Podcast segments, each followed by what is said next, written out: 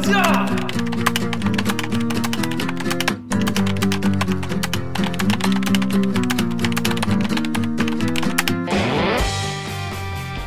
듣다 보면 빡이 치고 보다 보면 목이 막히는데 사이다 안 주는 본격 고구마 섭취 방송 댓글 읽어주는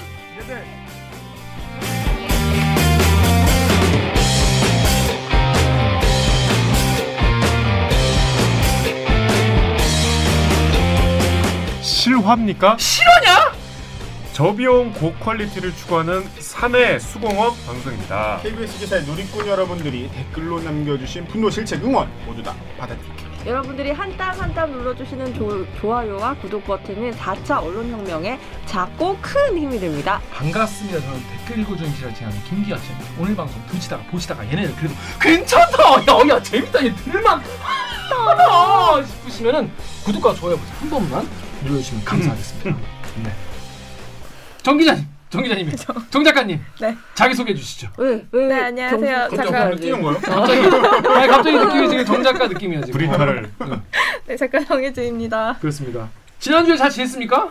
네, 뭐 그냥 공부했죠? 했죠. 한 것으로 그렇습니다. 특별한 면- 뭐 없고 네. 그렇습니다. 자 다음 우리 옥 기자. 네, 안녕하세요. 옥미얼더미 마더더미 오기정입니다. 그 오기정 기자가 왜 마스크 쓰고 있는지 모르시는 분들이 계시더라고요. 아, 그래서 아, 아직 어, 그래서 모르시는. 말씀을 드리는데 코로나가 끝나도 코로나가 그러니까 지구상에 코로나 바이러스가 전부 다 사라져도 오기정 기자 마스크 써야 된다. 그 용도가 아니군요. 됩니다. 그 용도 아닙니다. 네. 음, 지금 교정을 하고 있기 때문에 그러니까 이해를 부탁드릴게요. 옥 기자는 지금 옥 기자의 어떤 이슈는 이제 하나죠 지금 음. 인테리어. 인테리어 정말 그 인테리어 악몽이 아직 끝나지 않았다고. 지옥이야. 매일 꿈을 꿔요. 한 2주 연속 매일 인테리어 하는 꿈을 꾸는 것 같아요. 새로운 인테리어 업체 찾은 겁니까 그래서? 네, 새로운 인테리어 업체 그럼 이제 찾아서- 행복의 나라로 가면 되는 거 아니야? 아 근데 이게 이- 이제 인테리어를 해보셔야 알고 이해를 하실 것 같은데 일이 진행되면 진행될 때마다 변수가 계속 생겨요. 어, 고려해야 될 게 또 생기고 또 생기고 그러니까 뭐 예를 들어 철거를 했는데 음. 이곳까지 철거가 될 줄 알았는데 음. 이건 철거가 안 돼. 그러면 디자인 다시 또 생각해야 되는 거예요. 음. 그뭐 하다못해 콘센트도 음. 뭐 전기 스위치도 이걸 떼서 당연히 다른 데 전기를 따가지고 달 수 있을 줄 알았는데 음. 그게 옮겨지는 데가 아니야. 철근으로 막 박혀 있어. 그러면은 다시 여기에 원래 설치하려던 거를 다시 또 취소하고 아. 딴 거를 또 막 고민해야 되고 그러니까 어. 매일 그런 고민과 선택의 연속이죠. 그렇습니다. 인테리어는 네. 쉽지 않다. 인테리어는 정말 쉽- 네. 쉽지 않아요. 최근에- 인테리어 하신 분들 모두 존경합니다. 그렇습니다. 아니 저 요즘에 최근에 제가 즐겨보는 잇섭이라는 그 tech 유튜버 음. 그분도 인테리어를 맡겼는데 못이 있는 상태에서 그 위에 벽지를 그냥 발라버리고. 아니 그런 걸 당하셔가지고 영상에 찍어서 올리셔가지고 음, 그분 이제 그 업체에서 다시 연락을 다시 해주겠다고 했다고 해요. 아. 아, 그렇게 인테리어 쉽지 않다. 그러니까 어. 그게 그냥 다시 해주면 끝날 것 같지만 그 문제 제기를 하는 과정과 그렇지. 그 그런. 것들이 모두 다 갈등이고. 아 그렇죠. 그런 거 하시 그런 얘기 안 나오면 제일 좋은데 네. 서로 얼굴 붉히는 일 없는 게 좋지 않습니까? 네, 네. 특히 저 같은 경우에는 그런 거 되게 싫어해서 말 잘 못해요 그런 거.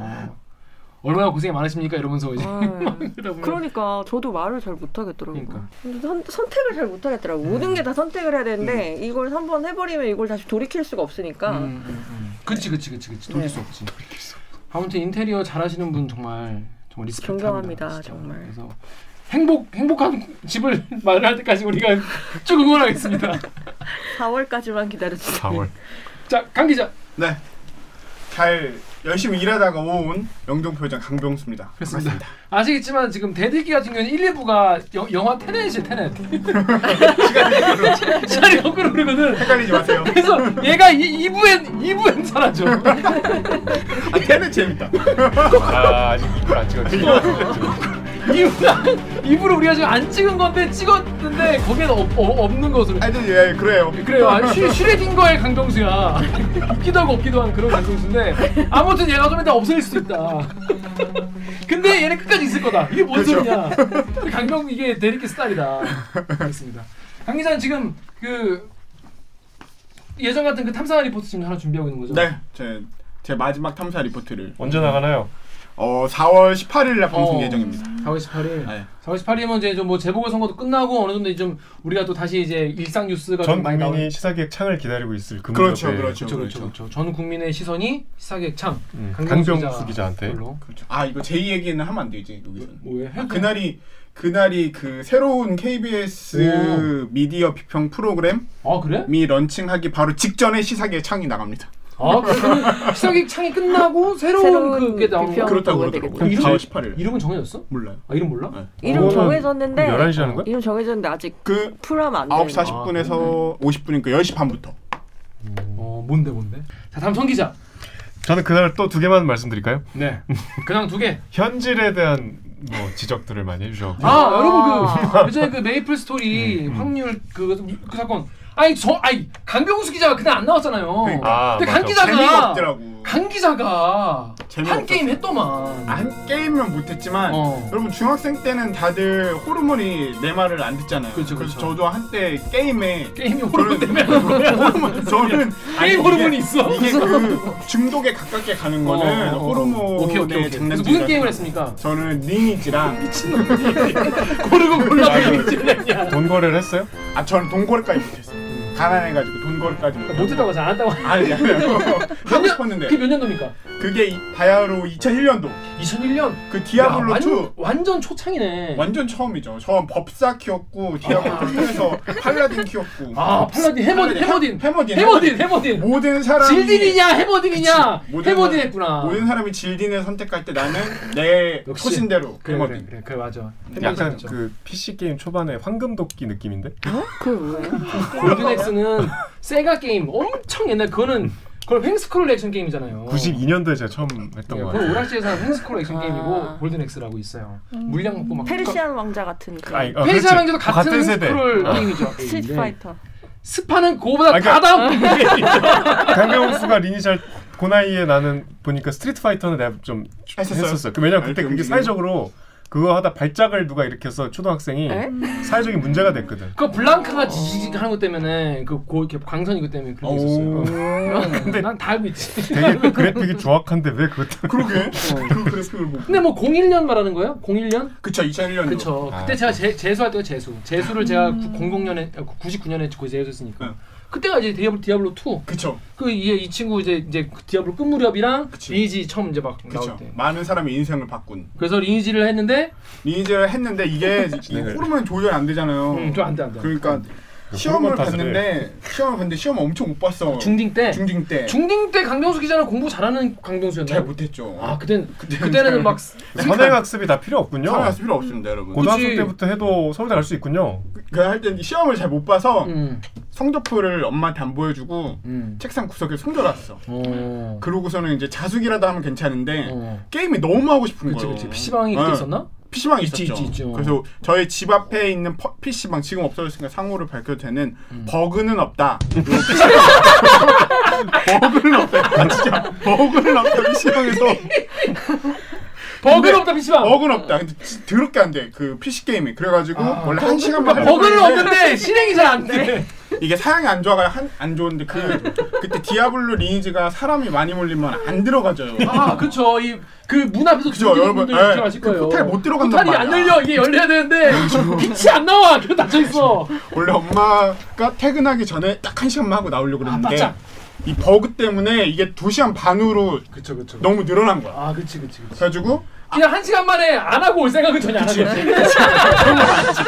그래서 두 어, 너무 하니까. 갑자기 날이 어두웠다는 걸 느끼고 어. 아, 친구한테 나 빨리 가야 된다. 그치. 본능적으로 느껴가지고 그 2층이었거든요 PC방을 2층에서 1층으로 내려가는 길에 진짜 엄마 이렇게 퇴근하는데 shit! shit! 왜 지금 제가 그게 2001년이니까 여러분 20년 지났거든요 어. 근데 아직도 난 그 그때 순간이. 그 순간이 너무 모골이 또렷하게 기억 와. 아니 저기 좀 제 근황이에요. 강병수 이런 얘기를 했어요 그래서 네, 엄마한테 네, 걸렸어요? 뭐 뒤지게 맞았죠 아, 진짜. 엄마 어머니가 뒤끝은 없으셨나 아 보네. 진짜 깔끔하게 앞에서 패고 싹 엄마, 까먹으신 엄마 모양. 미안해 그 이후로는 그럼 게임 안, 안 했어요? 아 그 이후로도 계속 했는데 이제 조금씩 줄여 나갔죠 이게 아. 어느 순간 되니까 또 재미가 없어지죠 그러니까 중딩 때 리니지를 해도 서울대 갈 수 있다. 그렇습니다 여러분 어. 지금 이 방송을 보고 계신 중딩 고딩 여러분 게임 열심히 하십시오. 롤 해도 서울대 갔을 그럼 아니 근데 현질을 안 했기 때문에 그거 하면 안 돼요, 여러분. 농담 농담 하면 안 됩니다. 중딩 때까지 어쨌든 근데 하면 현질은 안 했잖아요. 현질을 현질 안 안. 응. 현재 못한 건 돈이 쟁점은 없죠. 돈이 없- 돈이 현질인데. 돈이 없었는데 지금 직장인들도 지금도 아직도 리니지라거든요. 그럼요. 네, 그렇기 때문에 5억짜리 검을 집행검을 사는 거예요. 집행검 양이지가 네, 그나인데. 집행검. 어. 자 그래서 그 나이 어, 어떻게 됐다고요? 아 그래서 이제 그 현질이 뭐 왜 모르냐 도대체 음. 이런 답답함을 이제 이기지 못하고 많은 분이 조언을 따뜻하게 해주셨죠. 아 메일로. 되게 단계별로 되게 막 제가 이제 우리 공유했던 건데 좀 뜨겁게 해주신 분도 철학적인. 설명까지 곁들여 주신 분이고 음. 음, 뭐 되게 좀 핀잔도 있었고 음. 하여튼 그래서 그 분들의 심기를 제가 좀 건드렸었구나. 저는 아. 그냥 이해를 못한 걸 표출한 것 뿐이었는데 네, 네, 네. 어그 다시 한번 아, 아 약간 좀 이렇게 좀 화가 나셨 그런 것도 있었죠. 아, 네, 네. 아니 화내지 마세요. 그 모르는. 모르는 사람은 모르는 사람은 모르는 거. 아니 그 댓글도 있잖아요. 뭐그 게임 아이템 하면서 기- 게임에 대한 기본적인 이해를 하려는 의욕조차 없는. 의욕이 없는 건 맞긴 맞는데 그래- 그래도 쉽지 않아요. 하루 만에 이게 하- 사람이 안 되니까. 하지만 고발을 그 나쁜 거는 고발해야겠다는 그런 건 있는 거였습니까? 하여튼 뭐 그런 지적들을 많이 그, 그 받아서. 지적을 받고 좀 생각이 좀 달라졌어요? 그치 제가 게임을 해봐야 좀 달라질 것 같은데 너무 늦었잖아요. 지금 아 늦지 않습니다. 그런 근황이 있었고요. 네.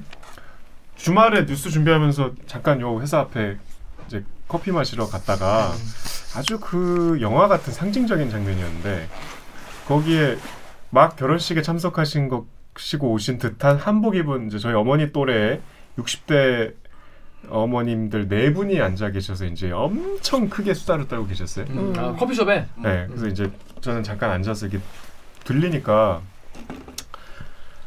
이 백신에 대한 음모론, 음. 아스트라제네카를 맞는 나라는 단 한 나라도 없는데 왜 우리는 이걸 맞추는 건가? 나는 맞지 않을 거다. 그래서 오. 미천 약을 왜 맞냐? 막 아스트라제네카는 독일, 프랑스, 이태리 다 맞고 있는데요라고 여기까지 이렇게 음. 정상들도 맞고 있는데요라고 말하고 싶지만 계속 묵묵히 들었죠. 어. 너무 그 음모론이 좀 정도가 심하고 음. 본인들은 또 확신에 가깝게 막 비장하게 음. 아, 백신 안 맞을 권리도 있어 이거는 나라가 잘못 돌아가고 있는 이 미쳐갖고 막, 막 이러고 있는 거 그러다 좀 있다가 다른 일행 세 분이 와갖고 일곱 분이 둘러앉는 거 그거 안 되는데? 음. 음. 방역 수칙은 다 무시하고 음. 백신은 또 음모론으로 굉장히 거, 막 그 원색적인 비난을 하고 음. 아 코로나가 끝날래 멀었구나 음. 음. 저는 그게 무슨 그게 영화 같은 장면이었어요 하지만 더 영화 같은 일이 있습니다, 여러분. 뭐죠? 현대상성이 떡상을 했어요. 준비했다. 깜짝 놀. 깜짝 놀랐어요. 나, 나 진짜 농담이 아니라 우리 연옥 선배 드디어 부자 되는구나. 아, 이제 하면서. 이제 부자 되는 거야. 이제 아, 저. 사람은. 여러분 아시겠죠? 저- 정유럽 기자 야, 모르시는 분 최근에 보시는 분 모르겠지만 정유럽 기자가 자기 인생을 현대상성에 다 걸었거든요. 그럼요. 그래서 그걸 지금 몇 년, 거의 한 약간 3년 전? 주식 조롱의 아이콘이었잖아. 거의. 지금까지 그래서. 어, 너도 너도 어떻게 현대상성에 넣냐? H&M 음. 어떻게 현대상성에 넣냐? 그런데 모두가 다 놀- 놀렸는데 드디어 드디어 빛을 발했습니다. 그러니까. 현대상성이 떡상해서 거의 혼자 테넷이었지 테넷. 100% 미래를 미래를 미래를 미래를 보고 이분 오신 거예요. 거꾸로 가산 거야. 정영 기자 수익률 공개해 주시죠. 어딨어 돈이 거기 없는데 아니 내가 그때 다 처분했다고 여기서 얘기했잖아요 뭐 자꾸 지금 얘기를 또 반복하는 거지 다 들었으면서 처분했다고요? 그럼 못 본 거예요? 우리 오늘도 밥 먹으면서 또 얘기했잖아 왜 자꾸 물어보는 거야 언제 처분된 거예요? 처분한 지 몇 달 됐죠 이것은 이것은 전망이 뭐 더 이상 더 이상 이거는 아니 그렇게 오래 갖고 3년 있었으면서 버텼으면 뭐하러. 됐다, 이제. 몇 년 몇 년 전보했다고요? 3년? 2010 우리 총선이 2016년이었나 총선 개표 방송 하는 날이었어 나 지금도 기억나 2016년이었어요. 2016년 그럼 5년이구만 아니 그러니까 5년 동안 갖고 있던 걸 왜 팔았어요? 아니 이제 어차피 안 오를 건데 뭐 돈도 네. 필요하고 다른 뭐 통장 깨기 싫으니까 어차피 이거는 이제 뭐 저는 어차피 주식 투자 그 해도 별로 계좌를 안 열어봐요 까먹고 있다가 그러니까 3개월만 참더 존버하기 좋은 조건이긴 해 응. 근데 뭐 그래서 가끔 열어보면 이제 쫙 그 보이잖아 쫙 완전히 무슨 우하양 우하양. 거의 뭐 스키 점프 하듯이 내려가니까 그러니까 뭐 돈 필요할 때 그냥 자기가 자기 스스로 말하니까 웃을 수 있다. 남이 말하면! 오늘 들어갔는데. 그래서 그냥 다 뭐 어차피 아휴 뭐 이거 계속 이러겠구나. 예. 4년 기다렸는데 그랬으면 뭐뭐 4년 뭐 5년이지. 그럼 뭐 그랬죠. 그랬죠. 아니 그다 알면서 왜 물어보는 거야? 그래서 언제 언제 파셨다고요? 몇달 됐어요? 어, 우리 방송에서 얘기한 그때 다 사실 다 거의 다. 그게 언제지? 그럼 언제지? 난 좀 남아 있는 알았어. 나. 어, 올해 뭐 얼마 안 됐어요. 몇 달 안 됐어. 선대생수 이렇게 된 지가 몇 달 얼마 안 됐어요. 그 최근에 막 갑자기 진짜 말 그대로 떡상 음. 하기 시작. 그리고 아까 이제 우리 곧 주- 아까랜다 2부에 출연할 시 음. 서영민 기자 맨날 조롱하는 흠이 얼마 올랐네 흠이 뭐 이러면서 혀를 차게 된다. 아 왜 소원이 어떠신가요? 이것은 투자가 아니라 도박이다. 나라가 이렇게 돌아가서는 안 된다. 아까 그 어머님 들이랑 똑같은 이게 왜 투자냐 어떻게? 빨리 가서 한번 입어. 이게 도박이지 이게 뭐야 뭐 이게 뭐 이- 그렇습니다. 정동혁 기자의 근황 여러분의 주식 주식도 어, 이렇게 존버를 계속 하시, 하고 계시다면 좀 이렇게 될 수도 있다. 될 수도 있다. 는 말씀 불쌍하다. 드립니다. 딱해. 4년 딱한 기다렸는데. 몇 달을 못 기다려서 그러니까요. 그렇습니다. 가시죠. 그렇습니다. 자 그리고 마지막으로 저희 이번에 그 CD 당첨자 제가 세 분이 응, 뭐야 연락이 안 와가지고 그분의 메일 들었는데 일주일을 기다려 답변이 없기 때문에 그분들은 받으실 생각이 없으신 걸로 제가 알고 어허. 세 분을 더 모였어요. 안, 안 왔어요. 끝내. 안 왔어 안 왔어. 아. 끝내 안 왔죠 정 작가. 안 왔어요. 그래서 우리가 어떻게 했냐? 그날 댓글을 달아주신 분들 선착순 음. 빠밤 어. 모든 그럼- 인생은 빨리빨리 빨리빨리 해야 돼. 그래서 당첨된 세 분을 우리 작가님이 불러드리겠습니다. 네, 일단 첫 번째로 주소랑 남겨주신 분은 이제 한문학도 토마스님, 네. 음. 그리고 그 다음엔 시은아님, 네. 그 다음 제이리님 이렇게. 세 분이요. 이렇게 세 분 저희가 어, 추가로 해서 해가지고 CD 보내드리도록 하겠습니다. 아 이제 발송의 시점이 왔군요. 발송 씨 맞습니다. 이제 내일 내일이나 뭐 네. 가- 사인을 같이 해주셔야 합니다. 사인 준비하시고요. 아 그리고 세 분 중에 한 분이 또 누구지? 김기아 기자님의 편지 기대합니다. 또 있었습니다. 아 그랬어? 어느 분인지 알려주세요. 네. 아 여기 계신 분 세 분 다 좀 약간 익숙한. 음, 저는 되게 익숙한. 잘들 지내시죠? 시은 안님은 좀 많이 뵌 것 같아요. 어, 토마스님 좀 가져오세요. 이 아, 레- 맞아. 레- 토마스님. 레서 팬더 음. 그림. 맞아 맞아. 제이지님도 그렇고 자 하여튼 그렇게 드리는 걸로 정리하도록 하겠습니다. 자 그럼 저희는 로고 듣고 무슨 무슨 브리, 브리, 브리핑으로 돌아오겠습니다. 로고 주세요. 나는 기레기가 싫어요. 지금 여러분은 본격 KBS 소통 방송 댓글 읽어주는 기자들을 듣고 계십니다. 다들 대dik 영상 끝까지 보기로 약속. 오늘도 댐며들 준비가 되셨다고요? 좋아요, 구독 버튼 잊지 말고 한 번만 꼭 눌러주세요. 그렇습니다. 댐미와 듭시다잉. 네. 자, Dynamic Korea입니다. 사실 뉴스의 홍수, 특히 요즘에는 이제 재보궐 때문에 워낙 뉴스가 많죠. 빠바방 터지는데 그 중에서 묻힌 뉴스 소개해 주세요. 묻힌 뉴스 브리브리 브리핑 빠밤. 코너입니다. 자, 첫 번째 아이템 우리 강대석 준비했죠. 어떤 아이템입니까? 네, 저는 학생 연구원도 산재 보상 받는다. 대학원생 노조는 일보 전진했다. 이렇게 말했다는 박영민 기자의 기사 가져와 봤습니다. 속보군요. 예전에 경북대학교 실험실인가요? 거기서 네. 이제 폭발 사고가 있어가지고 대학원생분들이 다치시고 그런 있었는데 그 다치신 분은 화상 그때 심하게 입으셨는데 어떻게 맞아요. 회복이 잘 되셨나 모르겠네요. 그러게요. 20대 여성분이었죠 또. 아. 그 전신 입으셨는데 그래서 이런 이런 대학 시- 실험실에 특히 이제 이건 이제 이과 쪽 이제 맞아요. 이야기 아. 같죠. 그래서 산재 관련 아이템인데 이 실험실 폭발 사건 어떻게 됐는지 설명 좀 해주시죠. 이게 당시에 2009년 12월에 경북대학교에서 말씀하신 대로 폭발 사고가 일어났어요. 그래서 대학 대학 원생 음, 김모 씨가 전신에 3도 화상을 입는 굉장히 큰 부상을 당했는데 이게 또 부상도 부상인데 이제 그 뒤에 치료를 하는데 돈이 굉장히 음, 많이 듭니다. 맞아, 맞아, 맞아. 네, 그래서 당시에 이제 치료비만 거의 한 10억 원 가까이 훌쩍 넘게 그렇게 나왔었는데 뭐 교수님 그다음에 주변 동료들 이렇게 도와서 반 정도는 어 이렇게 좀 치료비를 도울 수 있는 수준으로 모으긴 했어도 여전히 많은 돈이 남아 있어 굉장히 맞아요. 막막한 상황이다. 이게 억대였었죠. 그렇죠. 되고 또.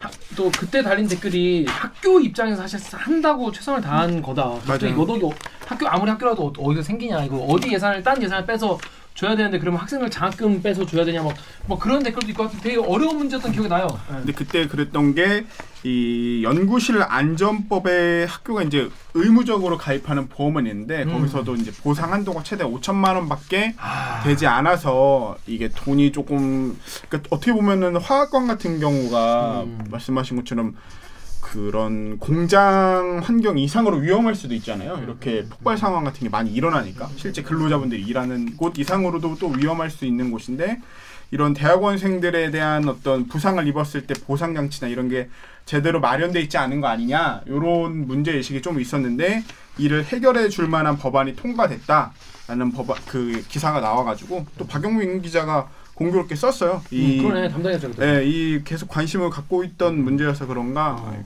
기사를 써서 약간 어떤 진일보한 변화다라고 생각이 들어서 한번 기사 가져와 봤습니다. 그렇습니다. 우리 대리기 유튜브에 날린 댓글 우리 정유럽 기자가 읽어주시죠. 3페이지 위에. 대일기 유튜브에요. SA 팍님이 대학원생 학생보다는 직장인에 가깝거든요. 그렇다면 당연히 4대 보험 있어야 되고 그게 바로 최소한의 안전장치가 되는 거죠.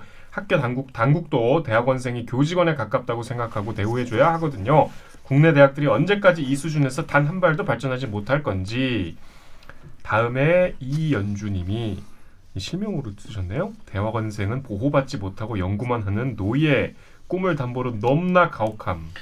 참 저도 대학원 시절이 있었기 때문에 음. 그 대학원생이 정말 이 꿈을 담보로 가혹한 청춘을 보내는 게 얼마나 얼마나 뭐랄까 힘, 힘든 시간인지 저도 조금은 알아요. 음. 특히 저는 이제 정치외교학과하고 그랬는데 문과는 사실 그런 쪽 더 많이 힘들거든요. 근데 음. 이과는 또 위험한 이런 게 또 있잖아요. 그렇죠. 시험도 하고 하시고 하시니까.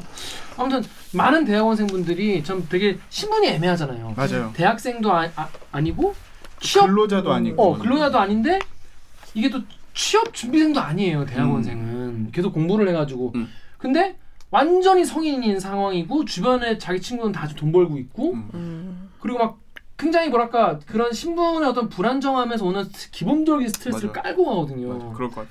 그런데 이 상황에서 위험한 실험을 하는데 이거를 보상받는 게 되게 잘 안 돼 있다고 하는 거 자체가 그 동안에는 이제 잘 돼 있지 않았었죠. 자 그래서 지금 어떻게 좀 발전이 되고 있는 겁니까? 요번에 이제 통과된 법안이 네. 산업재해 보상보험법 일부 개정안인데 여기에는 이제 이 학생 연구원도 산재보험에 어, 특례 가입을 할 수 있도록 해준 겁니다. 그러니까 학생 연구원도 근로자로 봐서 음. 충분한 수준의 어 이제 보험 그 부상을 입고 했을 때 보험금을 지급할 수 있는 그런 환경을 마련해 준 거여가지고요. 이렇게 통과가 되면은 아마 예상컨대 학생 연구원 10만여 명 정도가 혜택을 받을 수 있을 거라고 10만 명이나. 예, 그렇게 기대를 하고 있더라고요. 음, 음. 내년 1월 1일부터는 전국에서 이렇게 연구 개발 과제 수행하는 학생 연구자들이 모두 이 산재 보험 적용받을 수 있을 것 같습니다. 좋습니다. 어, 조금은 좋은 나- 소식이네요. 네, 음. 네, 좋은 소식입니다. 이 지위 받고 가는 게 되게 중요하다고 생각을 한 게 우리가 되게 학생이라고 인식을 하는데 그게 학교 범위에서는 보호가 안 되는 거잖아요. 지금 근데 실제로 이거 산재 관련해서 댓글이 많지 않았거든요. 시- 엄청 묻힌 뉴스였는데 거기에도 이제 다 댓글 다는 게 왜 대학원생이 학생이냐, 아 음. 왜 근로자냐, 음, 음. 이거를 왜 우리가 더 거둔 돈에서 해줘야 되냐 이런 댓글들이 좀 많아가지고 이걸 좀 계기로 뭔가 근로자라는 것도 좀 확실하게 바뀌어야 되지 않을까라는 생각이 들었어요. 음. 각박하구만. 이제 사실 대학원생은 저도 뭐 저는 뭐 문과라서 뭐 좀 다르 잘 모를 수도 있지만 이 이공계 특히 사고 많이 나고 이런 쪽 같은 경우에는 연 일종의 연구원 같이 살아요. 그렇죠. 음, 연구원 같이 연구원이죠. 살고 본인. 어, 본인 공부를 하는데 본인 논문 쓰는 건 사실은 교수의 논문을 네, 이제 같이 음. 이제 음. 코워크하는 경우가 많고 계속 이제 연구원 같이 살기 때문에 일종의 노, 노동자라고 봐야 되는 게 맞고 이 또 연구에 참여하는데 그 대가로 또 돈을 받는 것도 있거든요. RA라고 해서 그 research assis- assistant 이런 것도 하기 때문에 이런 건 좀 인정이 돼야 되는 게 맞다라고 생각합니다. 어떻게 보면은 뭐 문이과 가릴 것 없이 네. 이제 이렇게 공부하는 학생들이 안전한 환경에서 제대로 된 연구를 할 수 있어야 우리나라 같은 경우는 특히나 이게 쉬운 말로 해서 돈벌이의 기초가 되는 나라잖아요. 그쵸. 이렇게 인재를 키워내서 음. 사람들. 그러니까 안전하게 인재를 키울 수 있는 환경을 마련하는 거는 어떻게 보면 국가의 당연한 의무이기도 한 거니까 그런 음, 의미에서 완전 맞는 말인데. 아. 왜냐하면 그러니까 미국 나, 나가서 미국 박사 따고 미국에서 정착하면은 뭐 인재 유출이니 뭐 그러니까. 인재 유출 못, 못, 못, 못 막는다 뭐 어쩌고 막 그런 음, 음. 비판하기 전에 우리가 그럼 대학원생들을 그 연구원 하는 사람들을 어떻게 대우했는지부터 돌아봐야 될 것 같은 그쵸. 오, 강명수가 굉장히 맞는 말. 자, 다음 네이버 댓글 우리 작가님 읽으시겠어요? 네이버의 DLAE 땡땡땡땡님이 대학원생 근로기준 관련해서 확실하게 못 받고 교육부에서 주기적으로 감사해서 위반 사항에 대해서 확실하게 조져버려야 됨. 아무리 돈 벌러 간 게 아니라지만 지금 대학원에서 벌어지는 대부분 경우의 적태는 사실상 지도라는 이름의 노동력 착취. 물론 그렇지 않은 어, 정말 교, 제자들과 정말 인간적인 소통과 어, 정말 정말 진심 어린 지도를 하시는 교수님들이 훨씬 많다고 믿고 네. 있습니다. 뭐 우리가 그 포션을 모르니까. 하지만은 우리가 뉴스에 나오는 정말 끔찍한 교수님들의 어떤 지시나 이런 거를 우리가 많이 봤잖아요. 그래서 그런 건 정말 문제가 많다는 거지. 모든 교수님이 다 모든 대학원이 그지 않다는 것도 알고 있습니다. 그런데 이렇게 좀 사회가 조금 나, 나아졌다는 소식 네. 가져왔습니다. 음. 자 다음 다음 아이템 우리 오근재 준비했죠. 어떤 아이템? 네. 대법 기레기는 모욕적 표현. 모욕죄 처벌은 이라는 기사입니다. 자 여러분 요 재밌는 아이템입니다. 어, 요 아이템은 묻힌 뉴스이긴 한데 몇몇 커뮤니티에서는 또 네, 핫했어요? 많았어요. 아, 네, 핫했어요. 그렇구나. 근데 이제 많은 분들이 보시지 않아가지고 음. 네. 이제 묻힌 뉴스라고 볼 수 있을 텐데 자 일단 어떤 아이템입니까? 그러니까 이게 2016년으로 좀 거슬러 올라가는데 2016년에 정유 기자가 현대상선 샀을 때 몇 소리예요? 근데 난 2016년에 4월이다. 그 포털 사이트 다음에 네. 자동차 핫 이슈란이라는 게 있었대요. 음, 음. 근데 지금도 있나? 근데 몰라요. 이제 거기에 또 매거진에서 쓰는 기사가 하나 올라왔는데 음. 그 기사 제목이 우리에게 독이 아니라 득이 되는 MDPS라는 제목의 기사가 올라와요. 음. 잠깐만 네. 우리에게 독이 아니라 득이라는 거잖아요. 어. MDPS를 옹호하는 옹호하는, 제목이네. 네. 옹호하는 이제 제목의 기사가 올라오는데 오케이 잘 들어보세요. 네, 근데 이, 이, 어, MDPS가 그때 당시에 음. 되게 이슈가 많았던 음, 음, 그 기능이었나 봐요. 음, 음, 음. 기술이었나 봐요. 음, 음, 그래서 음. 현대차에서 이 MDPS 결함 때문에 음. 어, 뭐 차를 리콜을 해야 되는데 음, 리콜을 음. 안 해주고 그냥 무상 교체를만 그치고 뭐 이런 음, 식의 어떤 이슈가 되게 많았는데 음. 그 기사가 MDPS를 문제가 많은 MDPS를 옹호하는 음, 음. 제목의 기사를 다, 그 제목을 달고 그리고 기사 내용은 그러면 이제 어떤 게 그럼 좋은 거냐라는 게 내용이 들어가 있어야 될 텐데 음. 그 내용은 특별히 그 현대차 MDPS를 뭐 득이 어떤 점에서 득이 된다라기보다는 음. 그냥 일반적인 음. 어떤 하나만 EPS. 응, 응. 그런 거를 써놓 상식 수준에서 그런 기사를 써놨다는 거예요. 음. 그래서 그걸 본 구독 그, 독자가 그걸 본 독자가 댓글을 답니다. 댓글러야. 네. 댓글을 뭐라고 달았냐면 되게 짧잖아요. 댓글 뭐라고 달았죠? 응. 거- 댓글을 이런 걸 기레기라고 하죠. 라는 댓글을 달았어요. 음, 음. 그랬더니 그걸 본 기자가 기자가 화가 난 거예요. 화가 났어. 자 거기까지 이해해. 어. 화날 수 있어. 내가 현대차를 편드는 제목을 좀 썩기로 손이 응. 어디 어 구독자 주제 어 댓글을 이렇게 나를 기레기라고 하니 화는 날 수 있겠죠 그 기자님은. 근데 그래서 이 기자가 이 댓글러를 고소를 합니다. 고소를 해서 이 댓글러가 모욕 혐의로 재판에 넘겨졌어요. 그렇습니다 여러분. 여러분 저 제가 자주 가는 커뮤니티에는 이거는 악플도 아니에요. 거기는 네. 안 가야겠다. 좋은 기자는 죽은 기자뿐이다. 뭐 이, 이런 분위기예요. 내가 가는 내가 가는 커뮤니티에는 거의 기자는 그냥 다 죽어야 된다. 네. 사망해야 마땅하다. 이런 분위기이기 때문에 이거는 댓글 이거는 정말 순한 맛 중에 순한 맛이 이거는. 근데 이게 그때. 당시에 기레기라는 말이 한창 나오기 시작할 아, 때. 때였거든요. 음. 근데 이제 사실 기레기라는 말이 처음 14년도 아니에요 14년도 그런 거? 맞아요. 세월호 때. 네, 세월호 때 나왔던 때가 이제 세월호 때고 네, 그때 이후로 이제 좀 쓰이면서 음, 음, 그러니까 2016년도 즈음에는 이 기레기라는 말이 기자들한테 굉장히 모욕적으로 이 지금은 되게. 우리가 되게 공기같이 만들고 있죠. 요새는 그러네요. 이제 기레기라고 안 하고 기덕이라는 기독이라고 말이 그렇게 이게 어 뭐랄까 어떻게 하면 기자들이 더 기분 나빠할까 하는 연구의 결과 피땀 흘린 연구의 결과죠. 네. 연구원생이 거기도 대학원생인가 봐. 연구를 하셔가지고. 아무튼 그래서 이제 고, 모욕죄로 고소를 했는데 1심에서 이 댓글러가 져요. 그렇습니다. 네, 모욕죄로. 30 모욕죄로 30만 원이 선고가 됐어요. 벌금형이. 어. 뭐가 모욕죄가 인정이 돼가지고 벌금 네. 30만 원. 그러니까 그때 1심에서는 어, 기자와 쓰레기의 합성어다 기레기는 음. 그래서 이 누군가를 쓰레기라고 하는 거는 전형적으로 사람의 사회적 평가를 저하시킬 만한 추상적인 판단이나 음. 경멸적인 감정을 표현하는 것이다. 음, 음, 그리고 이제 요, 이, 이 댓글 자체는 이런 걸 기레기라고 하죠? 음. 라고 해서 이 댓글러는 뭐라고 주장하냐면 음, 음. 나는 이걸 그냥 사람들한테 의견을 물었을 음. 뿐이다 라고 반론을 제기를 했어요. 하지만 약한 모습인데. 어, 약한 모습을 야, 실망인데. 야, 네가 기사를 그따라 쓰니까 기레기라고 하자고 해. 아 이분도 약간, 어, 약간 한 발 물러서. 네, 그래서 이제 그렇게 주장하 는 거에 대해서 오케이, 오케이. 이 법원에서 뭐라고 했냐면 단지 그 단어 뒤에 물음표를 달았다는 사정만으로 바뀌는 게 아니다. 음. 그러니까 피고인의 행위는 그러니까 댓글러는 음. 이 기자를 모욕한 게 맞다. 맞다. 그러니까 30만 원을 그, 내라. 어, 벌금을 내라 음. 이렇게 된 거죠. 오케이. 근데 이게 여기 댓글 우리 다음 댓글 우리 강병수 읽어주시죠. 두 개. 다음에 대니님께서 제대로 기사 쓰고 돈 받고 접대 받고 기사 쓰지 마라. 길번님께서는 홍길동도 아니고 기레기를 기레기라 하는데 누굴 탓하리 그런 소리 듣기 싫으면 똑바로 일하던지. 그렇습니다. 호부 호 기레기를 화라 이런 말씀이죠.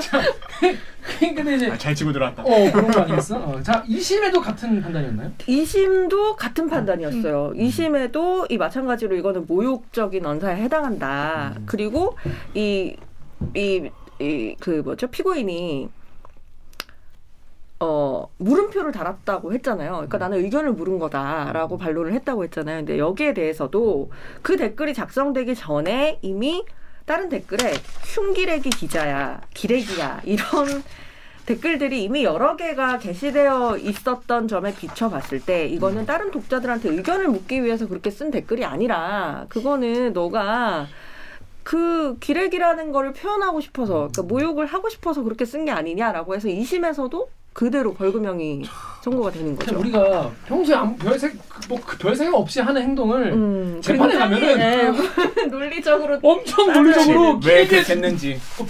근데 그 기자는 왜 그 앞에 그 빡세게 한 사람들은 고소를 안 하고 왜 이분만 고소했을까? 그러니까 요, 요 건이 뭐 대법원까지 간 건인 것 같고 음. 그거 외에는 뭐 따로 정보가 없어서 모르겠지만 그러니까요. 네. 그런데 참 이분도 대단한 게 30만 원 그냥 아, 내고 말, 말겠다 이런 생각도 할 수 있잖아요.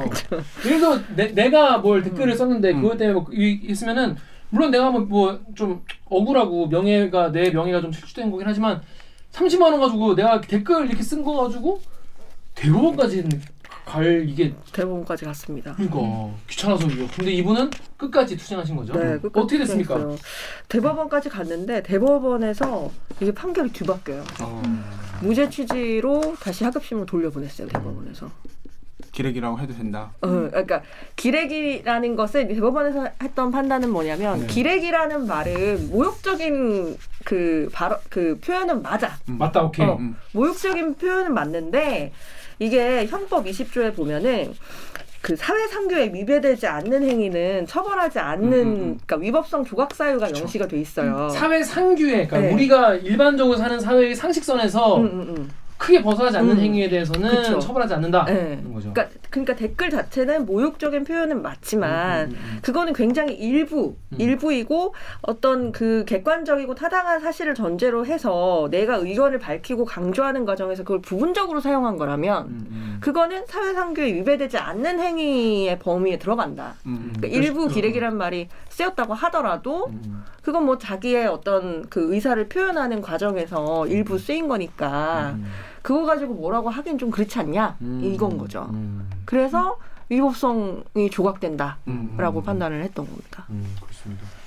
그리고 또 대법원에서 한 판단한 것 중에 뭐냐 하나가 뭐냐면 기레기라는 거는 음. 기사 및 기자의 행태를 비판하는 글에서 비교적 폭넓게 사용되는 단어이다. 음. 어, 국어 하전에 등재해야겠네. 단어이고 이 사건 기사에 대한 다른 댓글들의 논조 그리고 내용과 비교해 볼- 보더라도 댓글의 표현이 지나치게 악의적이라고 하기도 좀 어렵다. 그러니까 음. 다른 사람들도 그냥 기레기라고 이제 기사를 비판하기 위해서 기사의 내용을 비판하기 위해서 이제 그 흔히 쓰는데. 어, 흔히 쓰는 음. 예.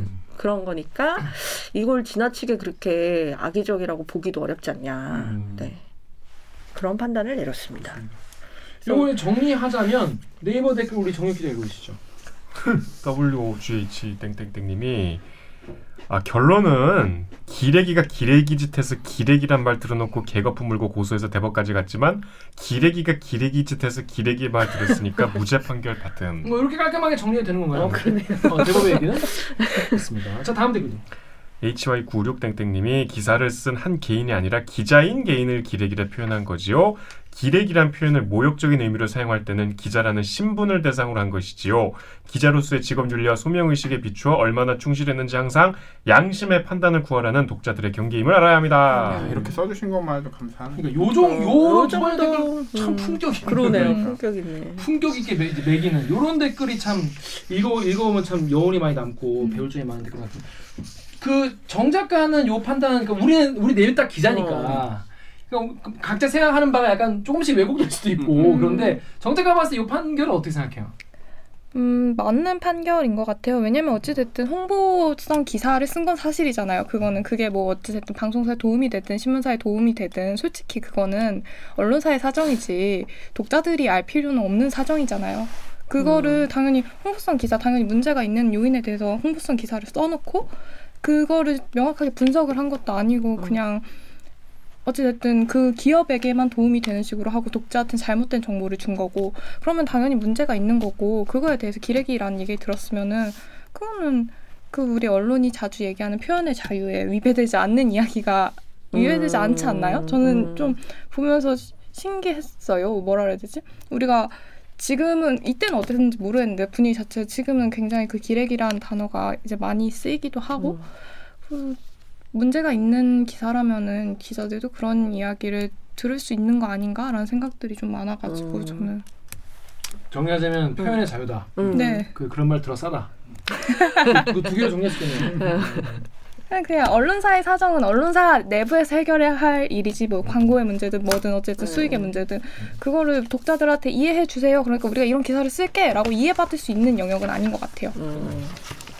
법원이 인정한 기레기라는 사회- 말은 사회 써도 된다. 그냥 법원도 아니야. 대법이 대법. 인정한 사회상계에 벗어나지 않는 표현.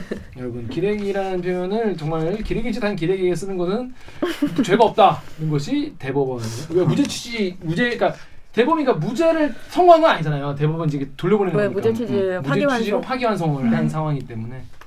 근데 이게 말이란 게 우리가 기레기란 게 사실 이제 선배들은 조금 그러니까 갓 기자를 시작했을 땐 이 말이 없었다는 거죠. 없었지. 그치, 생각해. 아예 없었지. 그러면 2010년에 없었지. 말이란 거는 이렇게 생성되기도 하고 음. 죽기도 하는데 음.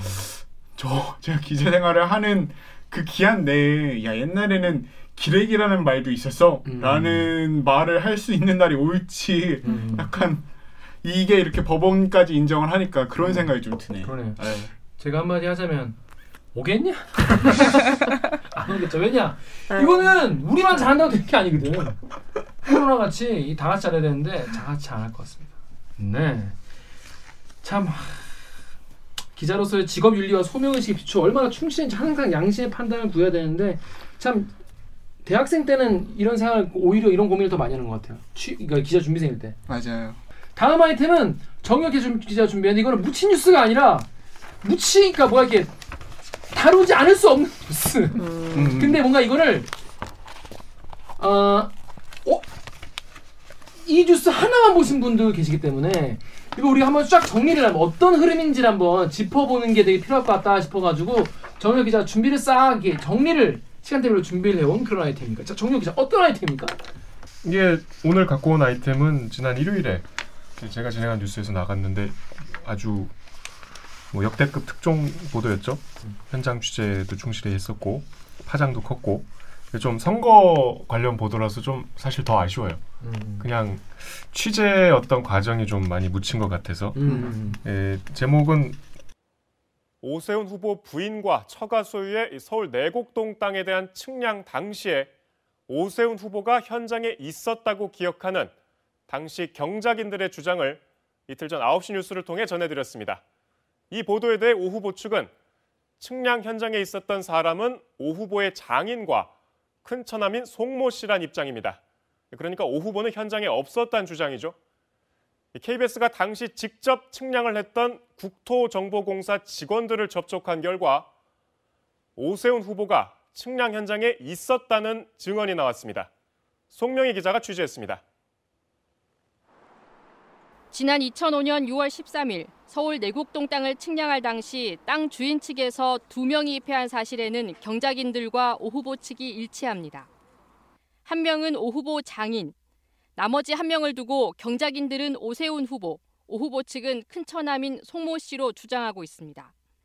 국토정보공사가 정의당 배진교 의원실에 제출한 측량 결과도입니다.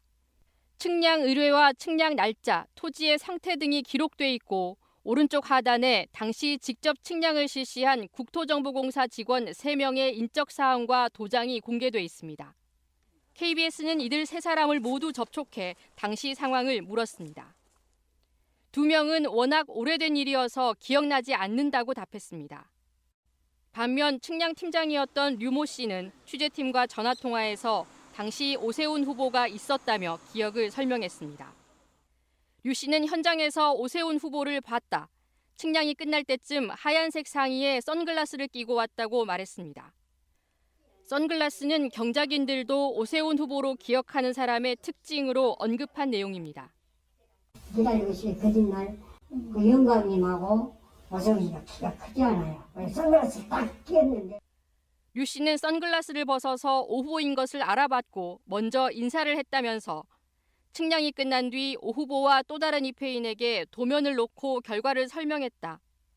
토지에 특별한 사항이 없어서 설명 시간은 오래 걸리지 않았고 오 후보의 반응은 알았다였다고 기억했습니다.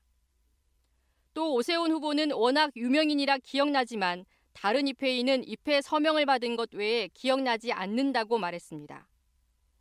국토정보공사는 측량 결과도를 국회에 제출하면서 입회인 정보는 비공개했습니다. 이에 대해 오 후보 측은 KBS에 대한 고발장에서 당시 측량을 입회하고 서명을 한 사람은 큰처남 송모 씨라는 입장입니다. KBS는 입회인 서명을 확인하기 위해 지난 26일 국토정보공사에 측량 결과도 원본 열람을 신청했지만 이해관계인이 아니라는 이유로 거부했습니다. 오 후보 측은 입회 기록 공개 여부와 관련해 내일 토지주가 측량 결과도 발급을 신청할 예정이고 결과가 나오는 대로 공개하겠다고 밝혔습니다. 오 후보가 측량에 입회했다는 추가 증언에 대해서는 오 후보는 측량 사실조차 알지 못했으며 현장에 간 사실이 없다고 말했습니다. KBS 뉴스 송명입니다. 뭐 당시 측량 팀장이 오세훈 입회했다. 뭐 이런 내용인데 이거를 설명하려면 이제 조금 맥락을 말씀드려야 되는데 근데 그 설명을 드리기 전에 요 아이템 같은 경우에는 저희가 원래 담당 기자 모셔야지 마땅. 여러분 아, 많이 아시는 송명희 기자 예전에 그 음, 론스타 음. 론스타 특종도 하시고 그래서 저희가 대리께 두 번인가 세, 세 번이나 이제 모셨던 기자인데 요 아이템 같은 경우는 이제 지금 고소를 당한 상황이에요. 음. 오세훈 쪽으로부터 국민 고발. 고발 고발 고발 고발을 당한 상황이기 때문에 어, 굉장히 좀 민감한 상황이에요. 저희가 어, 무시 못한 못한 것을 좀 양해를 좀 부탁을 드리겠습니다. 자, 어, 고발을 당했는데 이제 그 다음 날 또 보도를 통해서 고발에 대한 반박을 또 했죠. 그렇습니다. 그렇게 기자는 기사로 말한다는 거 그, 그런 예. 이런 거구나 싶었어. 뭐. 그런 것까지 좀 간단히 설명을 드릴게요. 네. 내곡동 땅 논란은 뭐 다 아실 테고 네. 그게 처음 나온 게 2010년 선거였습니다. 네. 당시 오세훈과 한명숙이 이제 붙었던 당시 서울시장 선거에서 한명숙 민주당 한명숙 후보 캠프에서 제기했던 뭐 내용은 똑같아요. 처가에 이제 그린벨트 해제하면서 음. 당시 50억을 보상을 받았다 뭐 그런 내용이었는데 그거를 3월 9일에 그러니까 이번 달 9일에 어, 민주당 천준호 의원이 이제 박영선 후보 비서실장인데 이제 내곡동 논란을 다시 한번 의혹을 제기해요. 그래서 오세훈 후보 쪽이 이뭐 이미 철진한 얘기를 곰탕 들고 왔냐. 했죠. 약간 뭐 조롱처럼 하면서 이제 뭐 내용은 다 아실 거예요. 내곡동에 이제 처가와 이제 처가 상속받은 땅이 이제 네. 두 뭐, 필지. 예, 그게 36억 원의 이제 보상을 받았다는 거죠. 네. 그 재임 중에 이제 지구로 지정이 돼서. 국민 임대주택 단지로 지정이 돼서 36억 5천만 원의 보상을 받았다는 건데 여기에 대해서 이제 오세훈 후보 측은 해명을 크게 두 가지로 해요. 하나는 네. 그 땅의 존재도 위치도 모른다. 네. 모른다. 네. 그리고 그 지구가 지정된 것은 노무현 정부 때다. 네. 그 2006년 3월 달에 이미 국민 임대주택 예정지구로 지정이 됩니다. 노무현 정부 때 이미 예, 국민 임대주택 단지로 지정이 됐던 땅입니다. 하지만 KBS가 확인한 기록과는 차이가 있습니다. 두 개가 처음에 나온. 네. 음. 뭐 우리 저번에 다뤘죠? 네네. 근데 이제 논란이 거기서부터 시작되는 거예요. 이 이제 일지의 시작은 여기였어요. 그래서 지금 얘기하려고 그런 송명희 기자가 3월 15일에 이 두 가지 근거 중에 노무현 때 지정됐다라는 걸게 이제 취재 결과. 틀려 먹었다. 음.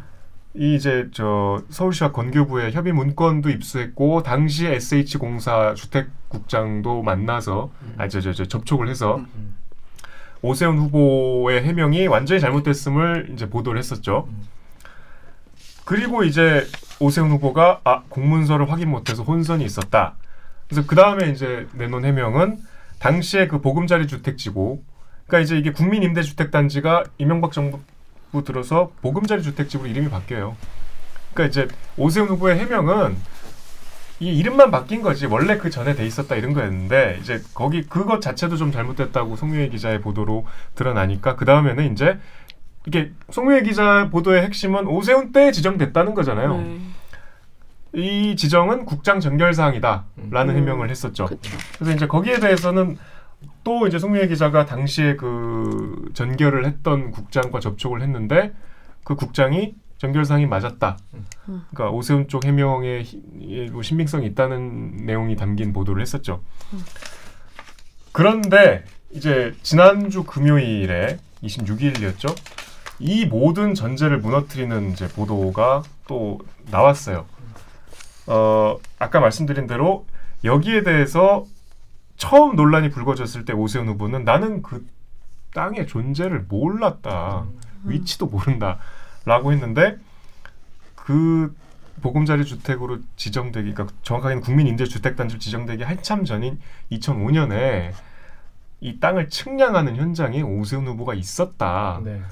존재를 음. 몰랐다는 그 땅에 오세훈 후보가 측량을 할 때 같이 있었다. 음. 라는 것을 당시에 그 오세훈 후보를 목격했다는 경작인들을 접촉해서 당시의 정황을 구체적으로 보도합니다. 그렇죠. 그 전에는 재산 신고 때 재산 신- 내역 신고할 때 이게 등록이 돼 있었는데 왜 어떻게 모를 수가 있냐라는 거였는데 음. 그건 약간 뭐랄까 약간 약간 쿠션으로 이제 이거를 비판하는 그런 정도의 보도였다. 이번에는 직접 봤다. 그다음 측량할 때. 측량을 이제 했다. 어. 오세훈 후보의 모든 주장의 근간이 흔들리는 사실 그렇죠. 내용이죠. 그 땅의 주- 존재를 몰랐다고 했는데 측량 현장이 있었으니까 음. 그게 이제 금요일에 나가고 오세훈 후보 측에서는 이제 KBS를 고발하죠. 네. 대검찰청에 고발장을 접수하겠다. 거기까지가 이제 주말 상황, 그러니까 토, 음. 그 금요일, 그러니까 토요일 상황이었어요. 일요일에 더 한 발 나간 보도가 나갔어요. 어, 경작인들은 이제 오, 오세훈 후보가 그 뒤에도 해명을 했잖아요. 경작인들은 불법 경작인이었기 때문에 음. 이해관계가 상충돼서 거짓말을 하는 거다. 음. 근데 경작인이 아니라 그 주택 아, 국토정보공사 음. 측량을 했던 국토정보공사의 측량 팀장도 음. 있었는데요. 음. 라고 주장을 했다는 이제 보도를 했어요. 네. 그러니까 다시 말씀드리면 경작인들은 측량을 직접 한 분들은 아닌데 물론 이제 측량에 관여를 했더라고요. 음. 그 나중에 보면 그 말뚝을 직접 네, 박으시고. 맞아요. 음. 근데 실제로 측량을 수행했던 곳에서 오세훈이 있었다. 음. 하면서 정확한 인상착의까지 얘기하고 앞서서 얘기했던 경작인들과 인상착의가 같아요. 음, 선글라스, 예. 점퍼, 뭐 흰. 바지 뭐뭐 뭐 그래서 거기에 대해서 이제 뭐 새로 완전히 이거는 국면을 바꿔놓는 증언인 거죠. 훨씬 더 신빙성이 있는 음. 그리고 이 봤다는 사람이 늘어날수록 사실 거기에 대한 그쵸. 근거도 더 늘어나는 것이고 그, 근, 그 증언들의 내용이 다 일치하고 음. 이제 거기에 대해서 뭐 오세훈 후보는 이제 일관되게 내가 이, 이 그러니까 거기 두 명이 있었다. 그러니까 경작인들 주장이 나왔을 때도 오 후보의 장인하고 처남이 있었다. 음. 처남 송모 씨가 있었다는 게 오 후보 주장이에요. 음. 그러니까 이 측량 팀장 말은 장인하고 오세훈 후보가 있었다. 그러니까 음. 장인은 있었던 게 일치하는데 이제 송모 팀장인 아니 저저 저 송모 씨냐 오세훈이냐의 이제 네. 증언이 엇갈리는 증언이 아니라 이제 주장이 엇갈리는 주장이, 거죠. 그러니까 오세훈 후보 쪽은 이제 이거는 뭐 봤다는 사람들이 나오고 뭐 이러는데 국토정보공사가 그 측량을 했으니까 측량 결과도가 있을 거 아니냐. 그 측량 결과도에는 이 표현이 나온다. 음. 그거 입수하면 끝이다. 그렇죠. 라고 했어요. 그리고 이제 시- 심지어 오 후보의 그 장인은 이해관계인이 아니기 때문에 그쵸. 입회 서명이 불가능하다. 그렇죠. 이 서류만 이거 나오면 끝이다. 니네 이제 기다려. 딱 기다려. 그리고 이제 국토정보공사 서울 강남 서초 지사를 지난 월요일에 직접 방문했다고 네. 해요. 그래서 내곡동 땅 그 두 필지 측량 결과도를 신청한 것까지 우리가 확인을 했어요. 맞아요. 네, 오세훈 후보의 서울 내곡동 땅 관련 소식입니다. 예, 지난 2005년 땅을 측량할 때 오 후보가 처가 식구와 함께 있었다는 의혹인데 이 측량 결과도에 입회 서명을 한 사람은 오 후보 측의 주장과 달리 오 후보의 장인이었던 걸로 알려졌습니다. 오 후보의 처가는 오늘 국토정보공사에 측량 결과도를 신청해서 입회 서명이 있는 기록을 받았지만 오 후보 측은 아직 이 측량 결과도를 공개하지 않고 있습니다. 송명훈 기자입니다. 2005년 6월 10일 서울 내곡동 땅에 대한 측량을 신청한 사람은 오세훈 후보 큰처남 송모 씨입니다. 오세훈 후보 측은 3일 뒤에 이뤄진 실제 측량에서도 장인과 큰처남이 입회했다고 주장해 왔습니다. 큰 처남은 입회했을 뿐만 아니라 땅 소유주이기 때문에 측량 결과도에 입회 서명도 했을 거라는 겁니다. 현장에 누가 입회했는지가 다 기록이 돼 있을 거예요. 예. 그래서 그걸 공개, 정보 공개 청구를 오늘 중으로 합니다. 네. 그러니까 서류가 제일 정확하죠.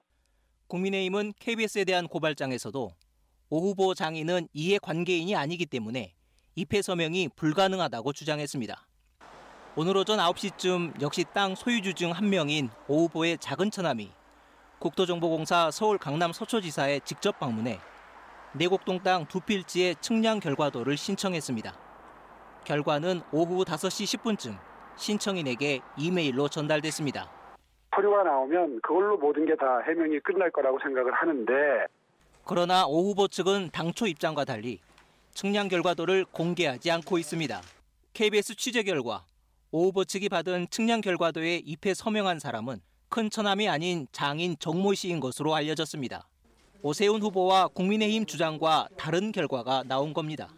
큰 처남 송모 씨가 입회 서명했다면 측량 당일 오세훈 후보를 현장에서 봤다는 경작인들과 측량팀장의 기억은 신뢰성이 떨어지게 됩니다. 그동안 오 후보 측은 큰 처남의 입회 서명을 주장하며 이들의 기억을 배척해왔습니다. 그럼에도 불구하고 오세훈 후보의 주장대로 송모 씨가 입회를 했다면 왜 소유주가 직접 입회 서명을 하지 않았는지 추가 해명이 필요해 보입니다. KBS 뉴스 송명훈입니다. 그래서 그 결과는 참 기사를 좀 어떻게 보면 좀 얄밉게 썼는데 오후 5시 10분에 결과가 신청한 오세훈 후보 측의 이메일로 전달이 됐대. 음. 자, 딱 기다려. 근데 공개를 안 한 거야. 아직 말씀이 없으죠. 그리고 우리 취재진이 그 결과를 어떻게 확인을 해봤더니 그 주장과 달리 장인 종모 씨가 입회 서명을 했더라. 음. 다시 한번 말씀드리지만 오 후보는 장인은 이해관계인이 아니기 때문에 입회 서명 자체가 불가능하다라고 주장을 했어요. 내가 서류를 직접 신청을 해서 입증을 해 보이겠다.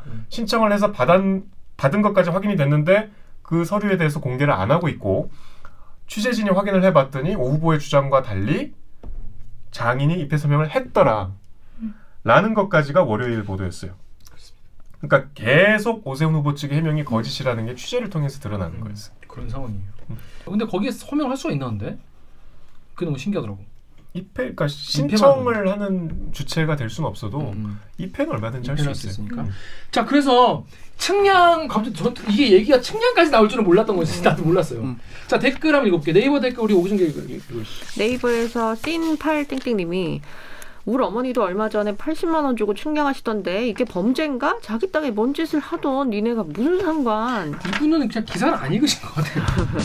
안 읽으신 것 같은데 측량했다고 뭐라는 게 아니죠, 당연히. 이런 댓글 진짜 많았어요. 근데 어. 왜 측량한 거 가지고 그냥 뭐 물려받은 음. 땅을 자기가 측량하겠다는데 그걸 가지고 왜 태클이냐라는 식의 댓글이 많았어요. 기사를 다시 한번 읽어보시면 이해에 좀 도움이 될 것 같습니다. 다음 댓글도.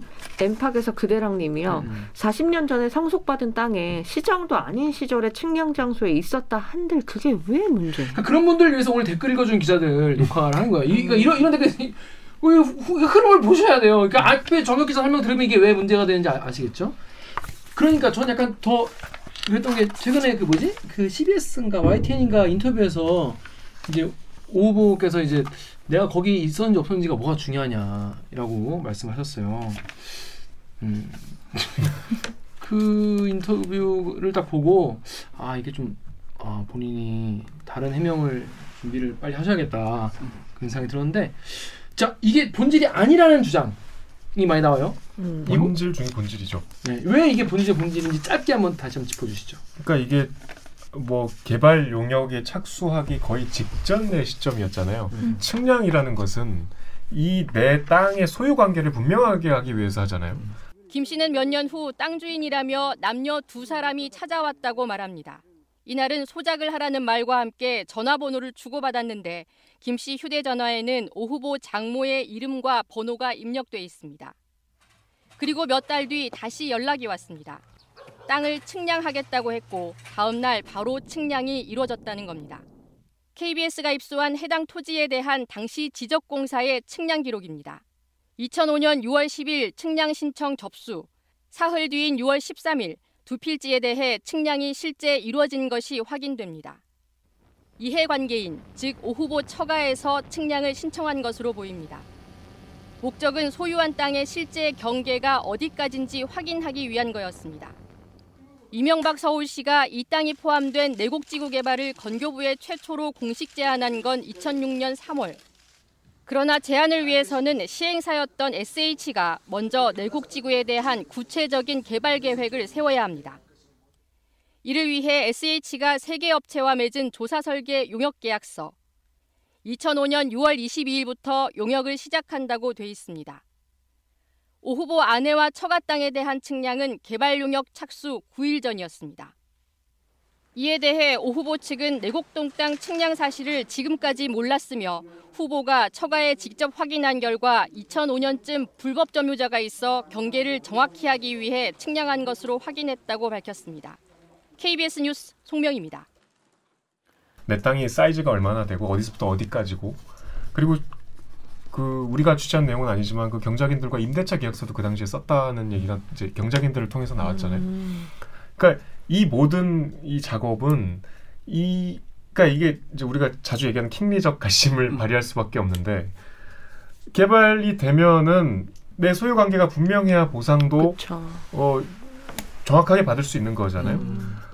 시점도 그 시점이고 그, 그 측량 과정에 현장에 직접 갔다는 것은 이 개발과 밀접한 관련이 있다고 우리가 생각할 수밖에 없죠. 여러 정황과 시점상. 근데 본인이 이거에 대해서 오해라는 이제 그동안 주장을 해오셨으면 뭐 모르겠어. 근데 그게 아니라 나는 그 자리에 없었다. 우리 그 금요일 보도가 나간 직후에도 일관되게 자기는 거기 안 갔다는 거예요. 그랬다가 또 저 첫 번째 토론회에서는 뭐 기억 앞에 겸손해야 된다 뭐 그런 말씀을 기업 앞에 겸손해야 한다고 네네. 말씀하셨어요. 우리는 늘 겸손해야 되니까. 그러니까 나는 이 땅의 존재를 몰랐기 때문에 이 땅을 보상을 노리고 뭐 해제하는 신청 이 이 과정 자체가 틀렸다는 거예요. 왜? 난 이 땅의 존재를 몰랐고 이 땅은 내가 그 위치 그 보상을 염두에 둘 만큼 내 이 관심사 바뀌었기 때문에 그 본인이 추- 이거와 달리 지금 이 내용과 달리 그 저기 자기 그러니까 본인 시장 재임 시절이 아니었다는 해명도 틀린 걸로 드러났잖아요. 그렇죠.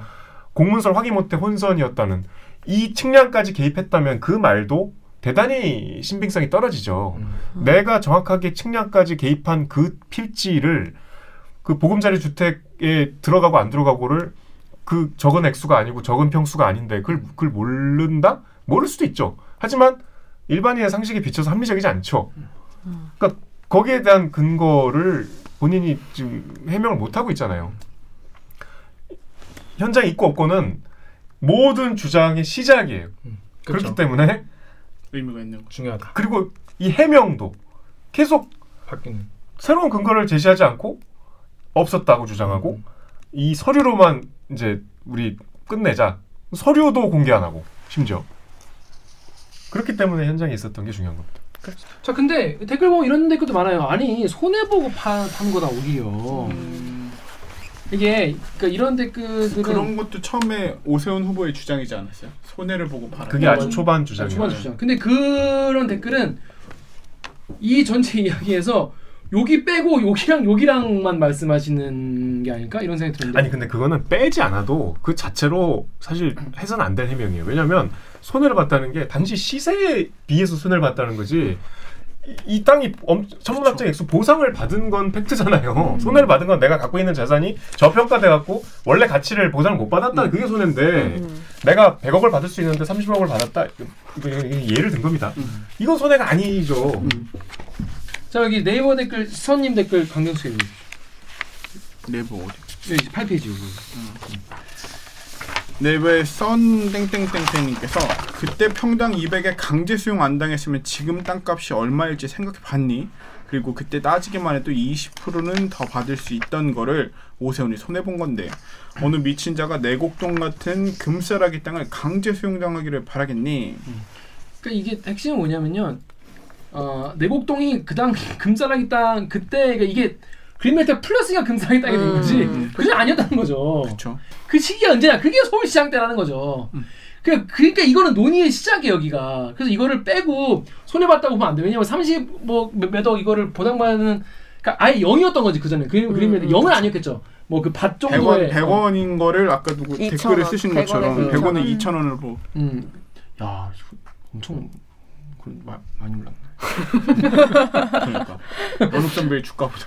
아, 왜 아무튼 그래서 이거는 받게 되냐 아니냐가 중요한 거지 그 당시 시세보다 깍뭐 적게 받았다는 건 진짜 그건 전혀 중요한 게 아니라는 그런 말씀을 드릴게요. 근데 이 기사 같은 경우에는 참 초반에 포탈이 잘 안 걸렸어요. 그러니까 제가 일요일에 뉴스 준비하러 왔을 때 사실 그 정치부와 우리 부국장 요 지휘 라인이 술렁술렁 되고 있었어요. 이제 아까 우리 뭐 보안 얘기도 했지만 음. 앵커인 저도 8시 저녁 8시에서야 기사를 봤어요. 음. 그만큼 보안도 굉장히 철저하게 유지했고 그래서 그날 저 봤는데 없었어 이런 게 없었는데 갑자기 리포트가 딱 나온 거예요. 우리도 이거 assign된 리포트가 딱 떴죠 갑자기. 어. 그러니까 상당히 파장이 있, 있을 수밖에 없는 보도였죠. 근데 파장이 있죠 지금. 이제 저는 그 보도를 그 제가 이제 막 자세히 보고 이렇게 했기 때문에 유심히 봤는데 어, 포털 뉴스에서 메인 화면에 그날은 제가 잠들 때까지 안 떴어요. 메인 화면에 어디 포털? 네이버 다음 둘 다. 이제 다음 날 아침에 우리 아침 뉴스 한 번 더 나가니까 이제 그 아침 뉴스가 뜨더라고. 이제 뭐 우리 뉴스 자체 리포트 자체는 댓글이 굉장히 많이 달렸지만 그것도 웃기지 않아요? 아침 뉴스가 메인에 그 전날 9시에 나간 건데 이 댓글이 있었어요 실제로 왜 그 다음 댓글이었던 걸로 기억을 하는데 네이버 왜 9시 뉴스는 안 뜨고 이제 와서 그 전 뉴스가 아니라 아침 뉴스를 포털에 띄우냐라는 이야기 그러니까 보통 우리가 KBS 홈페이지에 뜬 기사 그러니까 홈페이지를 통해서 보는 기사 댓글은 별로 안 달리잖아요.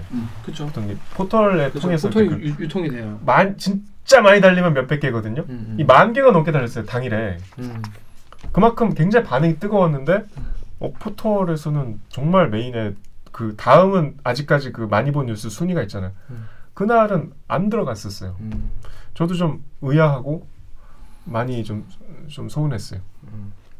근데 그- 저는 그런 댓글도 왔어요. 커뮤니티에서 읽는 기, 그 앵- 앵커가 앵커 멘트를 하는데 왜 저렇게 필요 이상으로 또박또박 읽냐, 어 라고 라고 하는 게 있었는데 막 어떤 댓글은 되게 약간 이제 어 되게 이, 이 리포트의 그 그 이 기사의 어떤 무게감을 아 앵커가 좀 느낀 것 같다. 뭐 되게 비장하게 읽더라 이렇게 얘기를 했는데 그 당시에 어, 어떤 좀 심정으로 그렇게 또박또박 읽었나요? 그렇다기보다 음. 이제 아까 말씀드린 그렇게 굉장히 무게감 막 보안도 있- 지켜야 되고 또 취재한 송명희 기자가 얼마나 좀 힘들게 취재했겠어요. 그러니까요. 그리고 지금도 힘들죠. 고발도 음. 진행되고 있고 음, 음, 그래서 모두가 주시하고 있는 보도인데 내가 씹을 수 있잖아. 음. 그래서 어, 중독도가 높은 막상 그거 이슈인데. 할, 그 씹는 사고는 언제 언, 일어날지 모르거든요. 내 스스로 씹지만 내가 시작할 때부터 어, 내가 씹으면 어떡하지? 너무 걱정되더라고요. 그냥 그랬었죠. 글쎄요.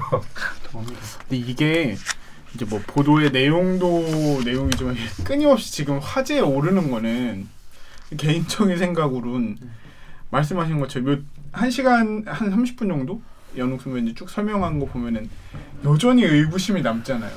그러니까 이게 딱 봐도 그냥 만약에 억울하다는 입장이면 확실한 그냥 그 증거만 하나 딱 내놓으면 이게 누가 봐도 악재인데 그러니까 음, 선거 그쵸. 선거라고 말이 좀 조심스럽긴 한데 이게 길어지면 안 되는 네. 거지. 길어지면 안 되는 사안인데 왜 해명을 안 내놓지라는 의구심이 겹쳐지면서 이게 더 파장이 커진 것 같아요 오히려. 그래서 좀 보는 내내 사실 처음 그 보도를 접했을 때만 하더라도 아 이렇게 약간 해명이 이해가 잘 안 가네? 이, 세- 이 정도였는데 계속 지금 이게 생각했던 거 이상으로 아까 말한 것처럼 첫 보도는 사실 그렇게 화제가 되지 않았는데 지금은 뭐 토론회 보고 하는 분들 다 아시겠지만 아니까 여기서 말하는 거지. 이게 굉장히 메인 주제가 돼버렸단 말이에요 이번 선거에서.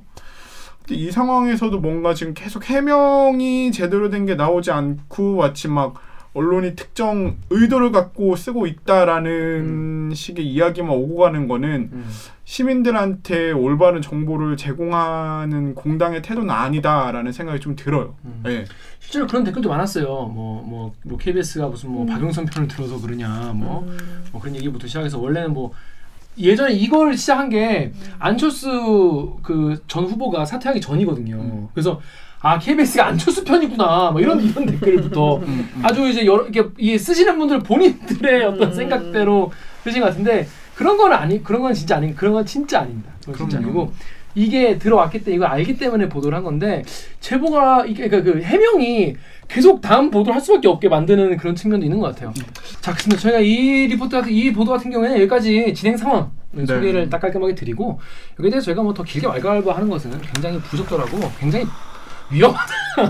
위험하다. 맞아요. 실제로 지금 선거가 진행 중이고 저희가 또 당사자가 아니기 때문에 뭐 이거에 대해서 뭐 쉽게 얘기할 수가 없어요. 그, 그 부분 조금 양해를 좀 부탁드리도록 하겠습니다. TV에 나갔으니까 제가 한 거죠. 네, TV 나간 내용 정도에서 저희가 또 어, 관련 주변 이야기를 살짝 전해드리고 이 흐름을 한번 좀 짚어드린 겁니다. 자 앞으로 이게 뭐 더 구독보 나올지 안 나올지는 저희도 몰라요. 조금 알아도 말씀을 못 드립니다. 이건 뉴스로 확인하시면 될 것 같고 아홉 뉴스 잘 봐주시면 될 것 같습니다. 자, 이 정도? 자, 그럼 형님 로고 듣고요. 2부! 2부에는 이게 보통 대듣기가 아이템 고르기가 쉽지 않은데 이번 주에는 오 KBS 기사에서 주목받은 뉴스 많아가지고 되게 고르기가 쉬웠어요. 음. 근데 우리가 2부에 다룰 아이템이 공교롭게 이 지금 오세훈 시리즈 1탄이 나간 날 나가서 물론 기사 자체 반응은 아. 굉장히 뜨거웠지만 더 반향이 클 수도 있었는데 음, 사실 아까운 조금 밀렸어. 음, 아쉬운 그래서 아, 좀 아쉬워요. 아시는 분도 계시겠죠. 하나 카드 사장이 어, 회의석상에서 정말 개소리를 하셔가지고 음. 개소리를 저희가 자세하게 전해드리는 시간을 가지도록 하겠습니다. 자 그러면 저희는 2부에서 뵙겠습니다. 이, 아 그리고 2부에는 강력수가 없을 것 같아요. 헷갈리지 마세요. 지금 작별 인사를 해. 차라리 근데 지금 가는 건 아니잖아. 가는 거 가는 거. 알지. 이- 이제 온 거지. 이제 왔으니까. 여러분 테넷의 세계에 함께 빠지시죠. 테레비에서 함께 하시죠. 자 그러면 2부에 뵙겠습니다. 로고 주세요. 빠밤 빠밤. 고생하셨습니다.